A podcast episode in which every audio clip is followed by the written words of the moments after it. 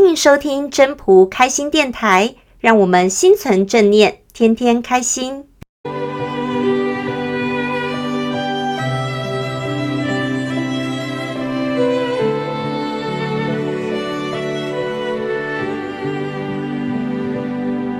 第四十六章：天下有道。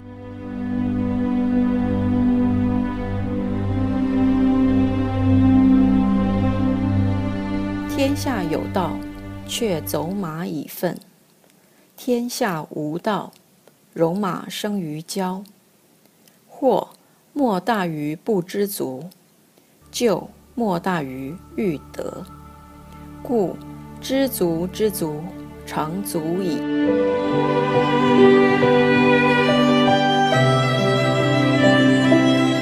语义：天下有道的时候，战马就没有用了，就送回农村耕田。天下无道的时候，会有战事，战马就在郊野出生。最大的灾祸就在于不知满足，最大的罪过就在于贪得无厌。所以，知道满足的这种满足，才是永久的满足。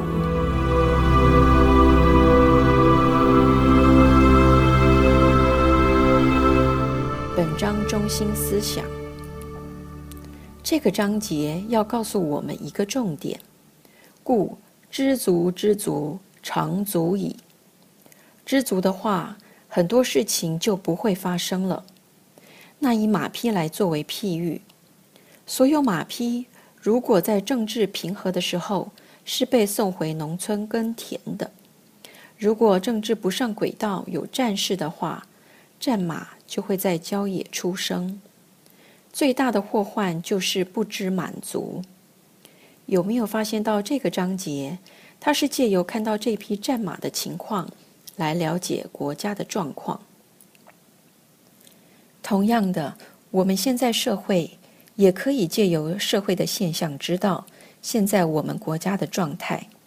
所以，一个先知先觉者，他会了解这个场域。这个地球场、社会场、国家场，他现在的状态而做调整。在现在乱世，每个人都在争权夺利的时候，我们应该如何在这样的环境自处呢？在这个章节就告诉我们非常的清楚，就是要知足。知足指的是什么样的知足呢？是内在的知足，还是物质的知足呢？重点是内在的知足，当然，内在一旦知足，物质就会知足了。物质是跟着我们的内在走的，一旦我们了解内在动力、内在原因之后，就可以知道我们的物质欲是从哪里来的。我们人如何知道这种满足已经是够的了呢？我知足的程度是已经可以了。从哪里看呢？每个人都说知足了，我知足了。可是真的吗？有感恩心，愿意付出，这是一个点。还有呢？从哪边可以看到？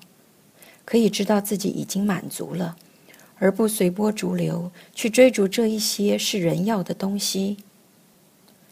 换个角度来说，如果有人追逐名利，而我们不追求名利，那是不是就会被淘汰掉？对不对？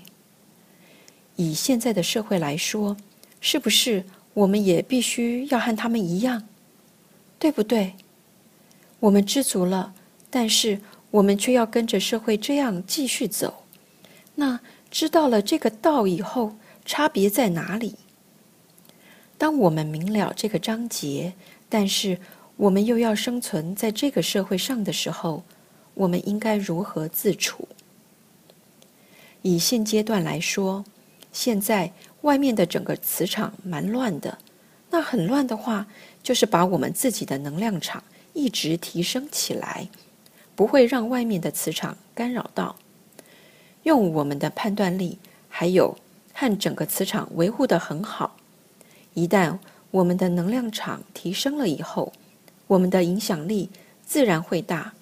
所以，我们不需要和一般的凡人去追逐名利，我们是自然而有影响力，可以影响他人。